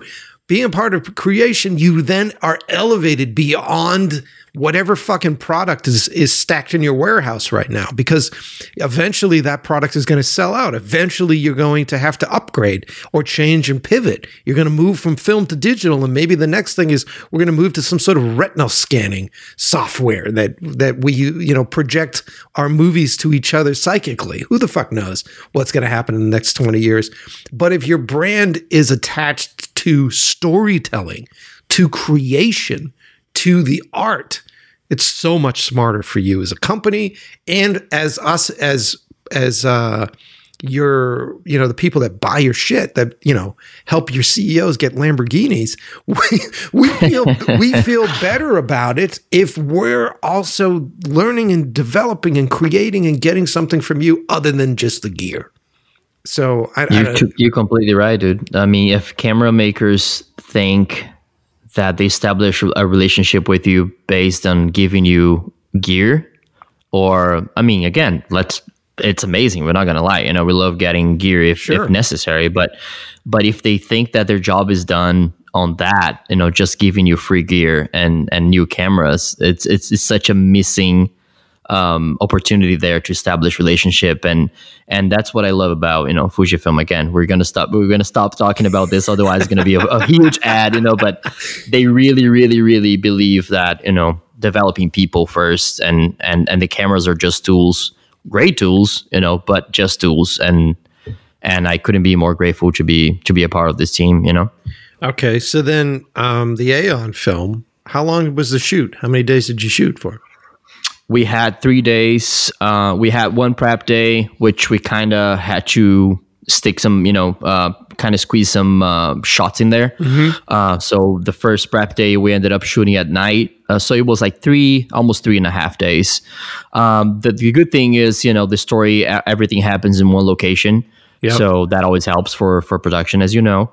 Um, but um, yeah, I th- I mean, as you said about the your your short film, I felt exactly the same. You know, like prep day was fine. I was like, dude, we got everything together. You know, it's completely fine. Uh, we were like excited. You know, um, um, in the set and all that. Dude, the first day actually like shooting it, it I was I was such a mess. The- you know, the rest of them I was fine, but the first day specifically, I was I was really really okay nervous. okay was- okay so what was it that knocked you off your gravity for the first day was it timing was it was it that you weren't directing the way you wanted to direct what was it the thing that gave you the anxiety I mean, there were few concerns, um, and going back to Victor, uh, poor guy. He um, before the production day, um, I decided to change the opening of the film, like probably two days ago, like two days before the production. Um, which you know, I mean, basically, we were running into a problem where you know we had too many shots. Um, um, for that, you know, my first AD came back and say, hey we kind of have to to you know scratch some stuff and you know you, you you've been there you know how it is, you know so and i was like man i can't whatever but i figured out if i change the opening scene i would create more shots but i would decrease scenes you know so i was like it's almost like maybe this can work so um but i was still feeling very um um you know like I, I was not feeling completely safe and in a sense like I know what I'm doing, you know. So I called Victor again, dude. This guy runs the freaking company in the U.S. You know what I mean? Like I called him uh, two days before production at night, and so New York was like uh, here in LA was at night, so New York was probably like 1 a.m. or whatever. Yeah. and I was like, yeah, man, let's talk, dude. I swear, I, I I kid you not, this guy talked to me for four hours on the phone. like you know and i remember he opened his camera on his apartment and he was pacing around. Uh it was the funniest thing dude. Like you know the way he thinks he was just pacing around. And again this guy loves storytelling so um but yeah long story short that was my two days before production type of you know mental game. Sure. um, so prep day was amazing. My team was amazing. My producer was amazing. The whole team, the crew, um, the casting was just fantastic. But I think uh, answering your question, I think my my my biggest fears were first um, in the story we have a kid. You know, I I directed kids before for commercials, which normally, you know, you know how it is. You always try to make sure that the kids are comfortable and because there's a whole different. I have a kid, so you know, for me, I was like, I want to make sure there was a good experience to the kid, and and because if it was a good expe- experience to him, by the end of the day, also, it would translate that on camera, right? yeah, totally. Um, and we also had a whole like ball cap situation that we had to put on on him a few times.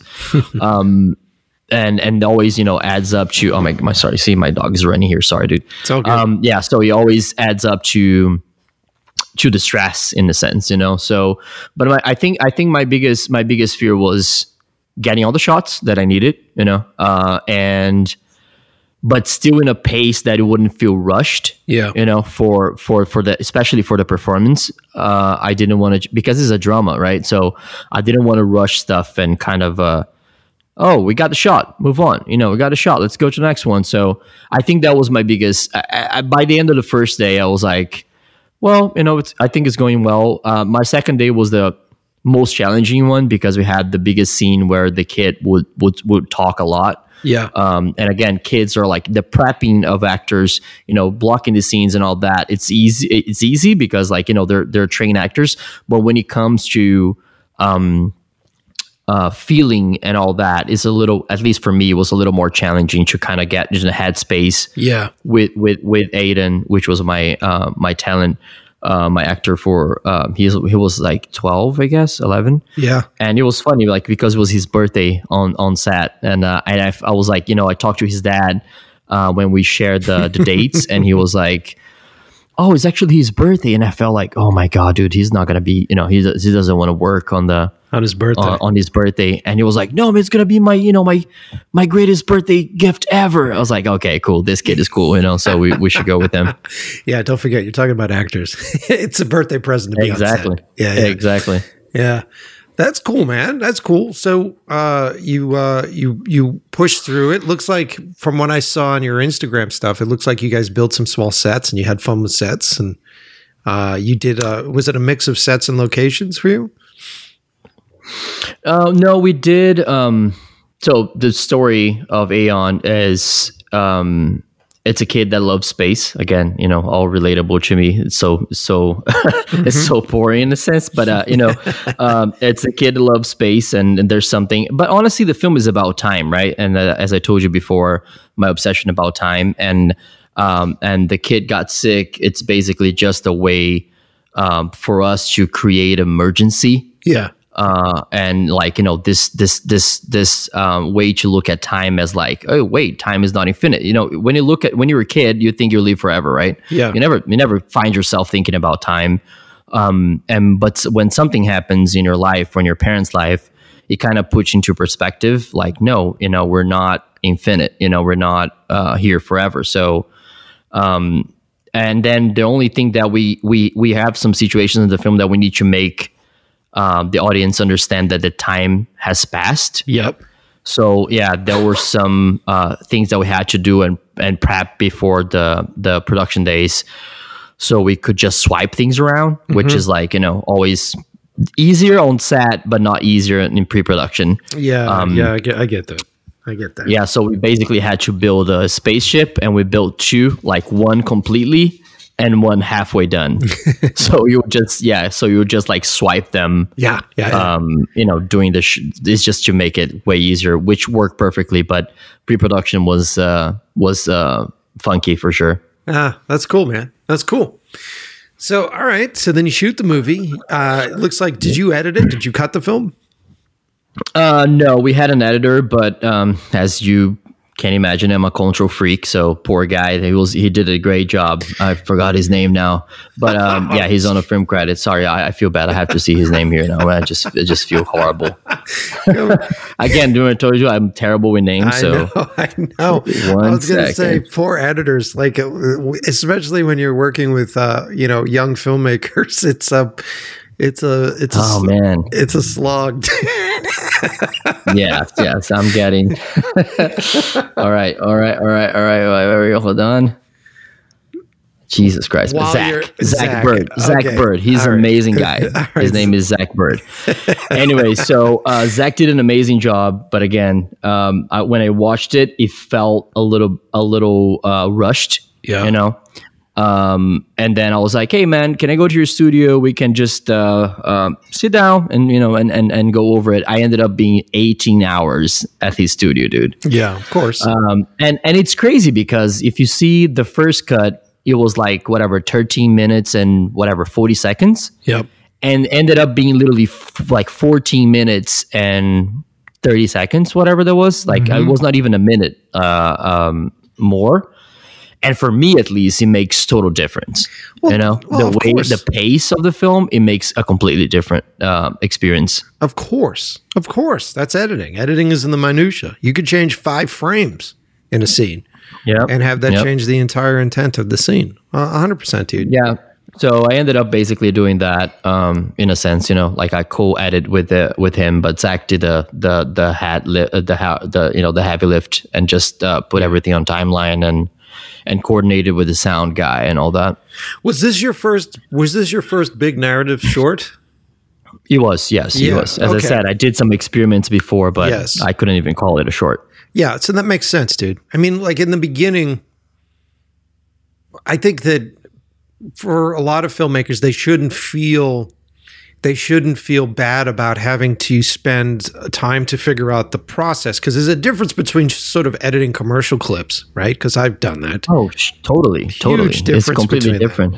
Yeah. and this and then you you really can only study the theory until you actually physically do it and a lot of times with edit you have to have someone cut something together the wrong way for you to actually be able to uh, discover what the fucking right way is to go through the process of cutting it. And so any young editors that i talk to that are trying to work with uh, filmmakers and get in with filmmakers and they work with first time directors I always say, get ready, be patient, and learn from it because it's you. If you're taking on this job and you think that, hey, I can just have this thing cut in two or three days, it's only this amount of footage, we'll be good to go. It's like, no, no, no. You're going to do multiple cuts, you're going to do multiple edits because the filmmaker has to discover this stuff. And if you're going to form a relationship with a director, as a as a as an editor, you have to go through that process, and you have to put in the hours, and you have to discover these things and learn with that person.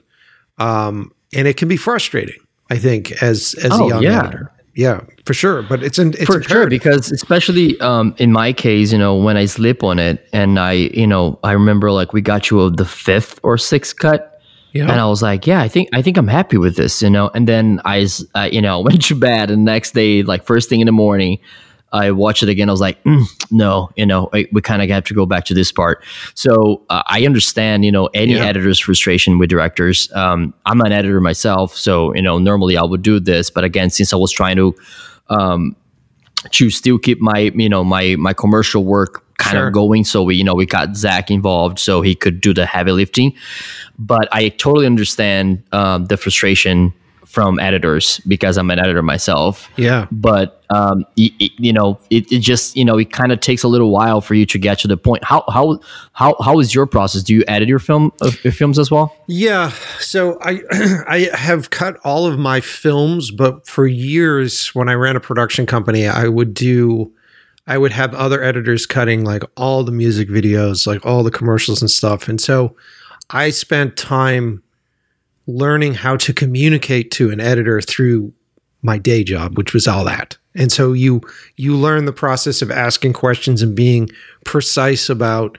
um, direction and and then trying to sort of decipher that uh intal- intangible fucking emotional thing where you're like I, I just don't like i think the worst thing to do when you're sitting behind an editor is to sit there and go like just drag that clip just drag that clip you know what i mean and you're you're getting super hyper focused on it as opposed to just going this doesn't work and i think it doesn't work because two shots are in the wrong place can we just rework it and continue to rework it um, and then not just be backseat editing all the time and, it, and so it took Dude, me a while think- to figure that out Oh wow! I think I think I think you nailed it because I didn't have that. You know, like since I I edited most of my uh of my work and and and if I'm not editing, I basically just give the footage to an editor and no, and then Yeah. the the the the the the company does the rest.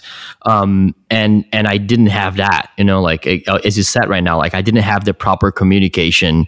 yeah Uh, and I think that was a lot. Like now looking back, there was a lot of mm, I don't feel it. You know, it's not there yet, and then and it's it's kind of like makes it harder for for for any editor for sure. So yeah, learning how to communicate uh, with your editor or even any any sort uh, any part of the post production, it's definitely something that it was a beautiful and and hard learning curve for me on this film. Yeah, yeah, yeah. And I've I've edited myself, and I like like currently I'm editing projects for my girlfriend who's also a filmmaker, and it's I get it from both angles because it can get very frustrating on both sides, and there's a lot of like real intense work that an editor puts into a piece that is very invisible, incredibly invisible. Oh yeah, And when you it's a beautiful it's a beautiful art form, man. Like Yeah. telling a story through editing, it's Yeah. is just it's just amazing. yeah yeah There's a there's a famous film. Oh man, again, here's my memory. Uh-huh. But there's a famous blockbuster I was watching um, on those Netflix shows, like you know how how how like movies made us, that the movies Oh, movies yeah, that the- made us. yeah yeah yeah There was some of them, which I don't remember which one now, but again, we can probably look it up uh, later. That they basically um, have an edit had an editor, and basically the film sucked. Yeah And then you know the the studios were like, we can't release this. This is horrible. Whatever. The, the director was about to get fired or whatever. uh-huh. So he just basically changed the the editor, and the editor saved the film, and he became a blockbuster just because you know of the editor. So yeah all the all respects for editors out there. Yeah, I mean, uh, movies are made in the edit. They really are. I mean, everything else to me is collection. You know, prior to that, you're just trying to harness an idea, and then you're just trying to get as much.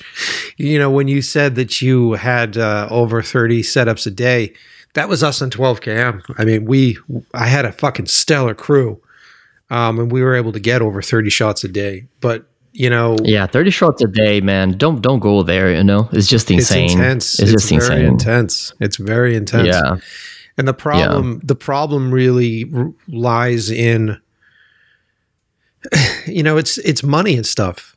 The the the stuff that I loved as a kid is you know Spielberg, like some of the bigger things, and so like trying to recreate those things requires a lot of coverage. It requires a lot of that. Um, and uh, you know, it took me a while to sort of learn. I think it was from my years of being a cinematographer. It took me a while to learn all right, if I'm going to be in this mode, what are the five shots today that we're going to spend all the time on? What are the five shots that we're going to get the performances out of? What are the five shots that are going to look really, really great? And then the rest of it, just get the coverage. Get the, and and I don't mean just coverage, but I mean don't spend time on that insert, you know, flagging out specular highlights because no one's going to give a shit. It's only going to be on screen for five frames. So knowing that it's Exactly. only going to be on screen for five frames, maybe you don't need to light the whole room for that. Have it all fall off into darkness and just light what's on the foreground, or change the focal length of your lens so that you don't see all that space. Because all I need is this insert, and this insert's important because without it, I can't tell the story in the language that I've set out to tell it in but I, that was the only way we were able to get through that many setups on 12 km was uh, we just had to be very smart about this is the master with the performers and give them time give them fucking time to find it. And that's what we're doing here.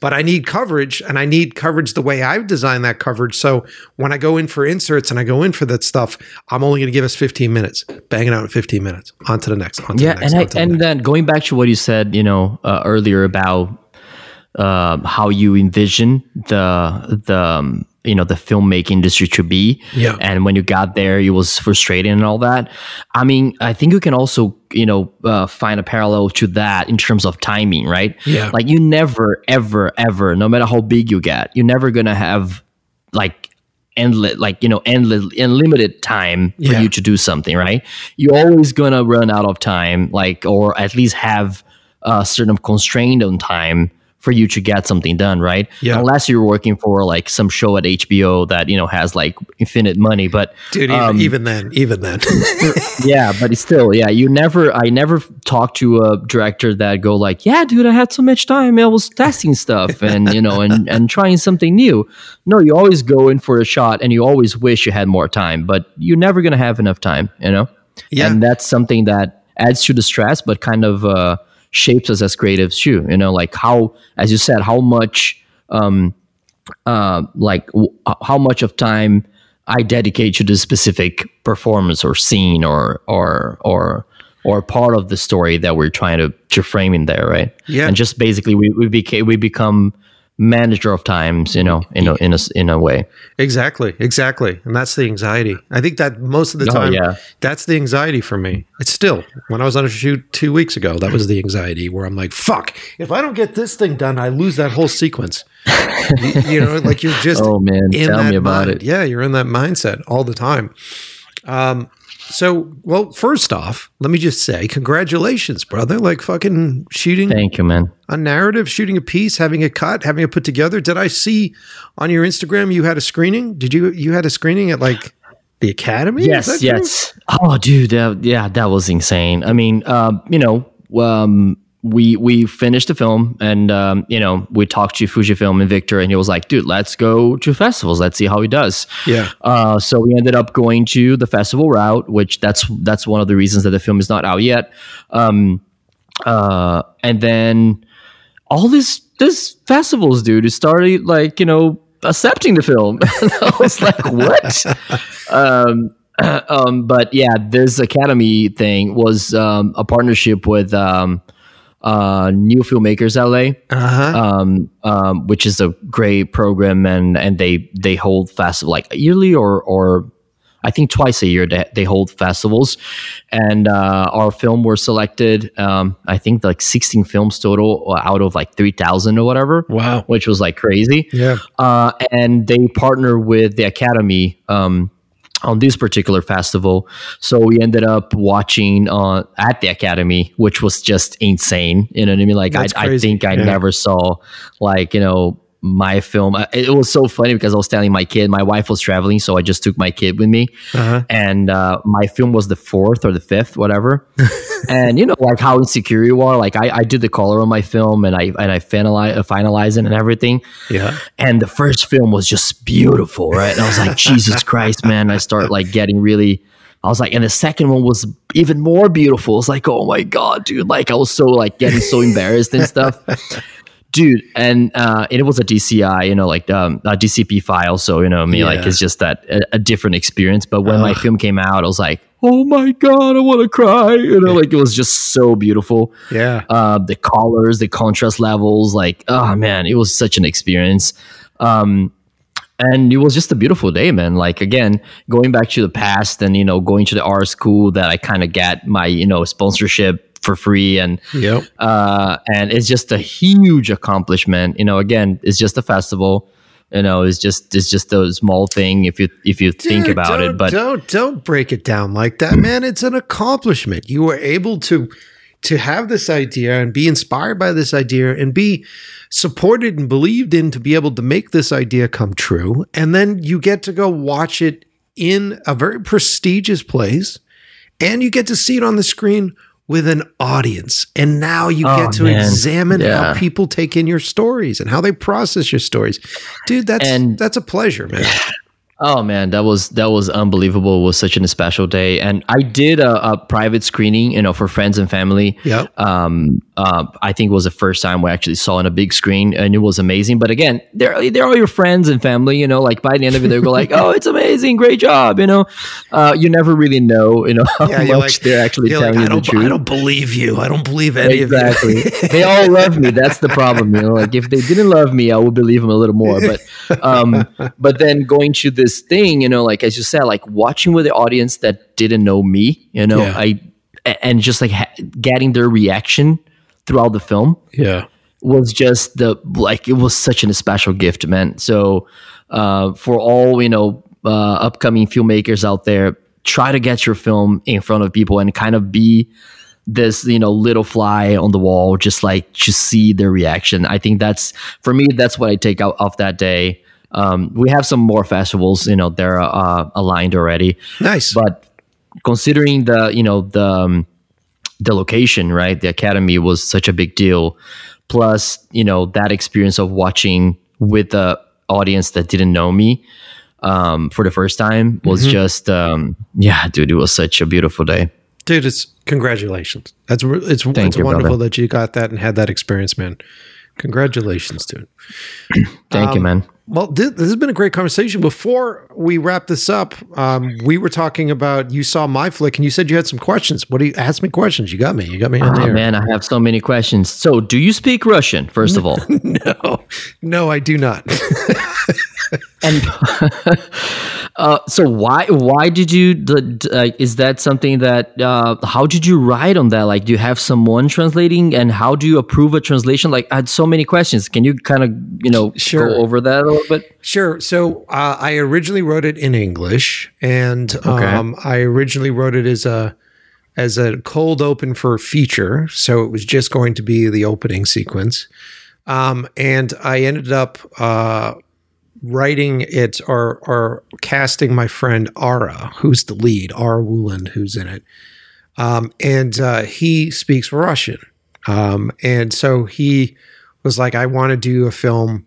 And I said, Well, hey, I'm the boss. I'm the one that's uh, financing this. So let's just do it in Russian. I always hated watching movies where people, would, like American actors, would just speak with a Russian accent and, and that's supposed to be Russia. It, it just didn't feel real. It didn't feel immersive enough. And so I said, let's just do it in another language. And he said, all right. And, and so I wrote the script and he translated the script for me. And I trusted him be- because he was going to be in it. So I trusted him. And uh, he, you know, they had a lot of trouble translating my sarcasm because Russians and sarcasm really don't mix. Uh, and so, uh, and I had to deal with that for quite some time with the actors. Like, what does this mean? And I'm like, okay. uh, but the uh, the process was fun. It, like, it really sort of put me into the purest form of cinema, which is like body language, sound, blocking, all of that stuff. So I, I became hyper focused on watching and directing a movie from the audience's perspective and an audience that doesn't speak the language. And so I and the actors were russian correct exactly all of them Yeah, t- uh, one of them didn't speak English. Uh, the rest of Oh, them, wow. the rest of them That's did speak. English. Yeah, so I had two translators on set all the time. I had a translator that would translate what I said to the actor, and then I had another translator to tell me if they were lying. so, wow so yeah, yeah, and and the uh, the most interesting pro- process of it was editing because I cut it, and I didn't get oh, it. jeez. Yeah, I didn't get it translated. I decided that I just would watch the master shots and I would listen to the tones of the of, of what they were saying and their speech patterns of what they were saying, and then I cut the scenes to that um, without knowing what was said. And then uh, the it was funny because at the end of it all, when I showed it to Ara, he watched it and he goes, "You just you just doubled up on one word twice. That's it. Everything else was perfect." And I was like, Oh, wow. really?" And he goes, "Yeah." So it really came down to body language and and the volleying of emotion, you know. Mm-hmm. So yeah, No, it was beautifully done. I love what you guys did with the, you know, the sound design. It's really uncomfortable, you know, at some moments. As I was watching it, I was like, dude, the sound design is really getting me in there. and just the story is so intriguing, man. I mean, I wish we can, you know, probably have a coffee soon and just uh yeah, I'll throw it out all my questions about the story itself, but like the production is what took me. I was like, is are these people Russian for real? Like, you know, I don't speak Russian, but it, it felt really, you know, uh, real. Yeah. So I was just curious, like maybe he speaks Russian. I didn't know. So that was crazy, dude. Great job. Thanks, man. Yeah, it was funny when we were pitching the feature and I was going into production companies. Um, they they would always look at me sideways when I walked in. Who are you? I was like, I'm Mike. I'm the guy that directed the movie. They're like, I thought you were Russian. I mean, I would assume the same. So, yeah, no, I'm an Italian kid from Boston. oh man, yeah, I'm half Italian too. So you know, we're we're all there. We're all family then. so yeah, man, thanks for watching. I appreciate it. Yeah, it was great, man. And I also watch um, uh, Who's There. Oh yeah, Pretty cool. Thanks, man. Pretty cool. Yeah, yeah, yeah. It's scary, man. It got it kind. You know, I was watching last night. I was like, oh, like I mean, I love I love horror movies, but you know, let's say um, I have to watch with someone. let's put it away. Um, So you're the uh, best. You're yeah, the best audience. You're the best audience. If I'm going to scare you. Exactly. I'm not. Yeah, I'm not the best on um, not believing it. As a filmmaker, it's kind of embarrassing because you should know everything is fake, you know. But uh, yeah, I can get I can get a little don't a little moved. Let's put it this way: I can get moved by it, you know. Don't lose that, man. That's great that you have that still. um, well, uh, Julio, this has been fantastic. Thanks for being on the show, man. Thanks for sharing your stories. Um, and uh, I'm excited. When's your so when's your film going to be uh, available for people to see? Uh, first of all, thank you for having me, man. This has been great. Um, I have so many other episodes that I have to listen now. um, you know, I just saw you you talked to so many people that I liked it, so it's going to be fun. Uh, and the film, uh, as I said, we're still going through the festival, you know, part, so we haven't talked about distribution yet. Um, but we, yeah, uh, I I would say if people want to watch, hit me up on Instagram. I can send you a private link or something. But go. yeah, as it as it for now, uh, we don't we don't have any distribution in planned yet. Uh, but I, I would say 2023. It's where we, we're probably gonna you know put it somewhere out. Great, dude. Well, congratulations and good luck at all the film Thank you, festivals and man. everything you're doing, man. I appreciate it, man. Thank you. Thank you for having me.